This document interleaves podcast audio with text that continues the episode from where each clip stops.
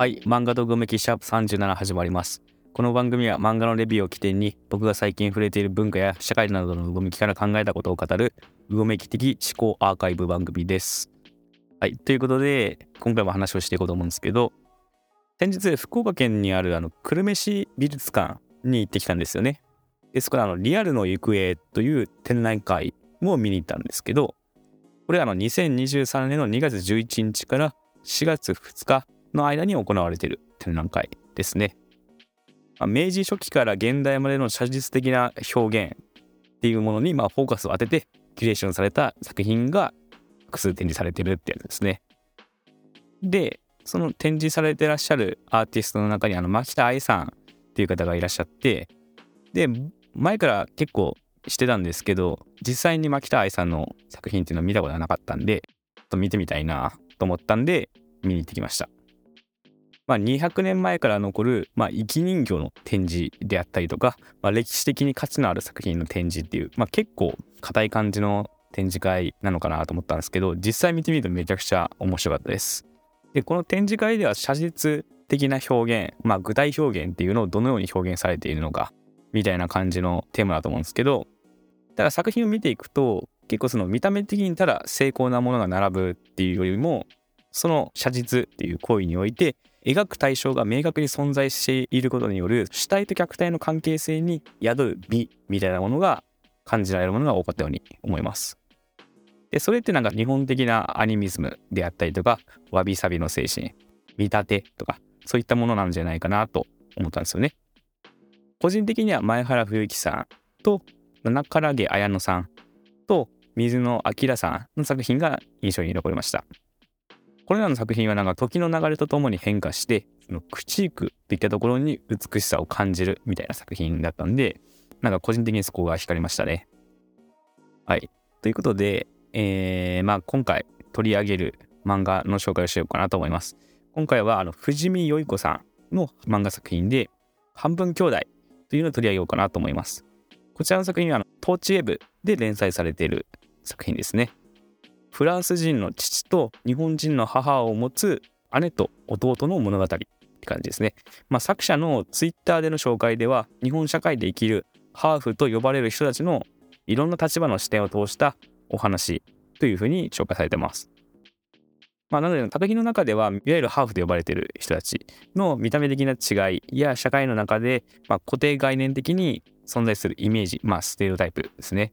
まあ、その中で生きることの難しさであったりとか、まあ、各々の人の視点や体験が描かれている作品でしたね。まあ、選ばれているテーマと実際にそれを読む人の距離にもよると思うんですけども、まあ、僕が読んだ時に強い衝撃を受けた記憶があります。まあ、なんか最近だったらダイバーシティ&インクルージョンとか、まあ、多様性を大事に的な言葉ってよく聞くと思うんですけど、そういったスローガン的な言葉には見えてこない解像度でのリアルさがこの作品には描かれているなと思いました。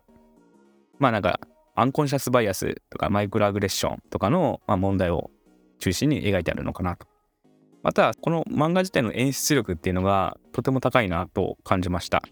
まあ、それによってとても心を動かされたんだなっていうふうにも思いますし、個人的にはその演出力の高い作品っていうのはあんまり得意ではないんですけども、ただ半分兄弟のように強い何かを伝えるための演出力っていうのはプリミティブな感じがしていいなっていうふうに思いました。特に印象に残ったのは、自分とは同じ境遇ではないけども大好きでお互いの存在を尊重できると思える、まあ、友人がいるんですけど、主人公ですね。その友人が話す共感の言葉に苦しくなるシーンっていうのがあるんですよね。まあ、相手が言う分かるは自分から見たら全く分かってないものであって、分かりようがないものであると。なので共感的な言葉を言われるたびに自分と相手との違いが強調されて、突然突き放されたような孤独を感じるわけですね。まあ、相手のことを分かったと思っていても本質的には分かり得ないことがあるということを考えさせられたシーンで、まあ、ここが一番印象に残ってます。なんか現代は分かり合えるっていうことが前提とした社会になっているのかなっていうふうにも思されました。で、まあ、ここら辺からいろいろ考えていった中で、その自分という存在や自分を含むコミュニティ、我々ですね、これを人は固定的なものとして捉えがちなんだなっていうふうに思いました。まあ、それは我々を基準としてその他を否定したり下に見るエスノセントリズムとかに顕著に現れることなんじゃないかなと思うんですけど、このエスノセントリズムっていうのは自分化中心主義であったりとか自民族中心主義とも呼ばれる概念ですね。ただ人は自分たちが存在する我々を中心だと捉え、そしてそれ以外の人であったりとかグループっていうものを下に見て定的に考えるみたいな発想っていうかですね、ここら辺でなんか現代的な感覚でいくと、まあ、良くないよねっていう感覚だと思うんですけど、ただ人は気づくとこのエスノセントリズムに陥りがちになるなとも思うんですよね。例えばなんか仕事でなんか一緒にすごい頑張って働いたりとか、まあ、心情を共にする人と絆を深めていくみたいな、そういったことをしていくことによって特にそういったエスノセントリズム的な発想っていうのがなんか勝手に生まれてくるような気がするんですよね。なんか無意識的なものとして現れるっていうかですね。でその一方で現代ではそういったエスノセントリズムというのは良くない考え方で、そうではなくお互いに認め合おうという、まあ、ダイバーシティ&インクルージョンの考え方っていうのが広まってきてると思うんですよね。でそれは主に理性を駆動して行われるものだと思うんですよね。まあ倫理観とも言えるかもしれないですけど、でもちろん僕もそうあった方がいいと思うし、多くの人がそうなんじゃないかなと思うんですけど、しかし大きい話としては多様性を認めようっていうのは言えるわけなんですけども、例えば身近に生きる等身大の生活においては常にそうあるっていうのがなかなか難しいなと感じたりもする場面がちょこちょこあったりするんですよね。多様性は大事であるが、しかし実際の生活の中では排他的になってしまっている自分も時にはいたりするみたいなんですね。なんかそんな難しさがあるなっていうふうにも感じたりしますね。なんかその倫理観と無意識的な自らの偏りみたいなものとのコンフリクトに苦しむっていうかですね、まあ、これもどこか自分が固定的な存在であるっていう世界観が根底にあるために起こるコンフリクトなんじゃないかなとも思うんですよね。まあ、我々っていうのは固定的なコミュニティ、まあ、ルーツを持っている者たちであって、自己も我々の中で規定されている存在で固定化されているっていう認識っていうかですね、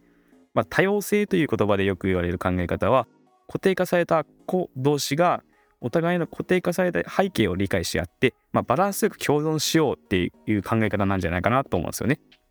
しかしお互いに理解し合う、分かるっていうことは根本的には不可能だと思うし、我々を固定化するとエスノセントリズム的な意識っていうのは勝手に湧き起こっていくんじゃないかなと思うんですよね。しかし社会は分かり合うことを求めてくるわけだから、みんな分かり合わなくてはいけないっていう同調圧力の中で苦しむみたいな歪みが生まれているようにも思うんですよね。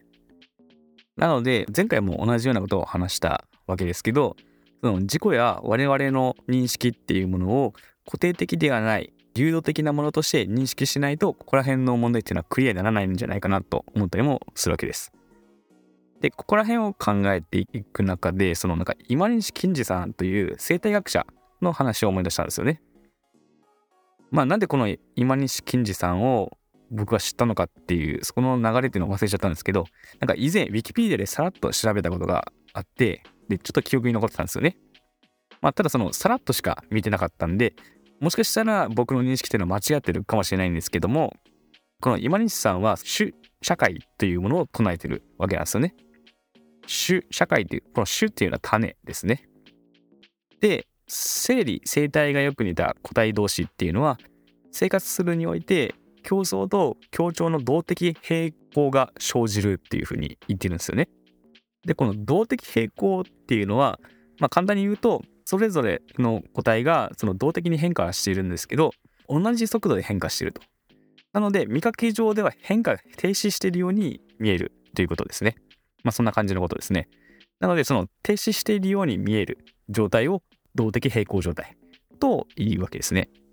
なので個体同士っていうのは生活する中で、まあ、競争だったりとか協調していったりするわけなんですけど、その中でお互いの関係性というか動きみたいなのが止まって見えるような、そういう動的平衡状態になるっていうかですね、固定化されているような感じに見えるっていう認識かなと思います。でこの動的平衡状態の中で組織されたものが実体としての種であると。でそういったものを捉える概念として、その種社会っていうのがあるってわけですね。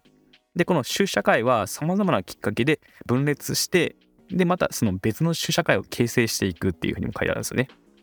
でそれは種同士が住み分けをすることによって起きると。でこの今西金理さんの言う種っていうのは、人種であったりとか生物種の種よりも、まあ、もう少し流動的なものとしてイメージされていて、その各個体の相互作用によって構成されるものとあるわけなんですよね。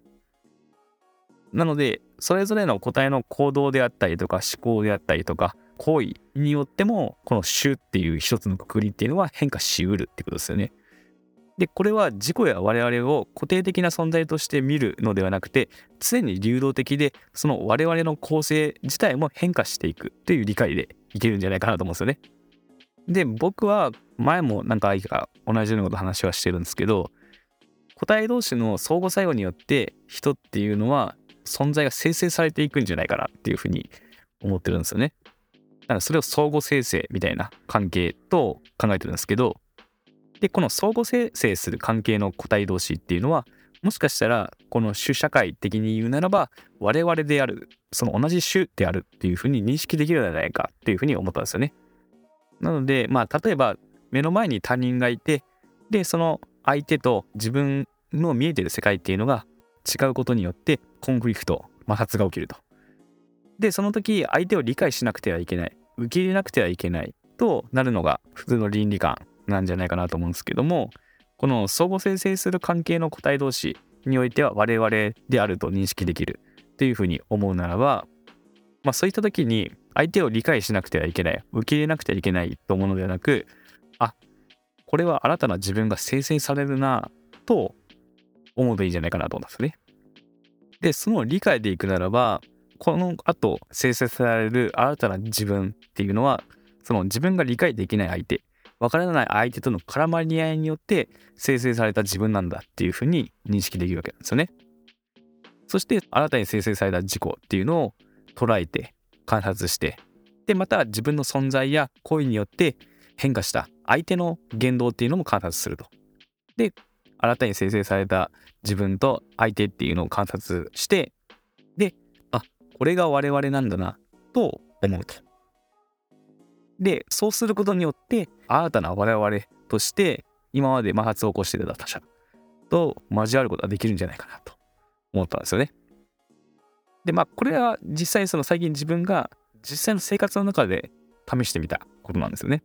まあ仕事とかやってるとよくあると思うんですけど、意見が衝突して、でそれでなんか相手の言ってる意味が分かんないみたいなんですね。まあそれで摩擦が起きたりするわけなんですけど、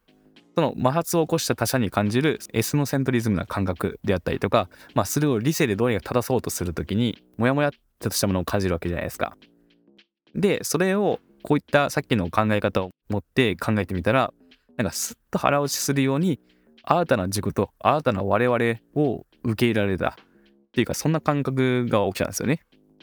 なのでなんかそれはもうもはやなんかその相手のことを分かる分からないっていうのは関係なくなっていくっていうかですね。なんでまあこの考え方っていうのはもしかしたら何かしら効果があるんじゃないかなと個人的には思ったりしてます。でこの主体としての人っていうのは、客体である対象、物であったりとか人であったりとか、まあ、概念であったりとかの絡まり合いの中で新たに生成されていて、でその自己を生成した対象を我々として認知できるのではないかといったことですね。でこの我々っていうものはおそらく自己的に認知するものだと思うわけなんですよね。なので絡まり合って観察して、であ、これが我々なんだと認知すると。ただこれをいちいち全てのことにやっていたら、まあ時間がかかるしエネルギー消費が半端ないなというふうにも思ったりしました。ここら辺の問題っていうのは何か解決する方法あるのかなと思ったりするんですけど、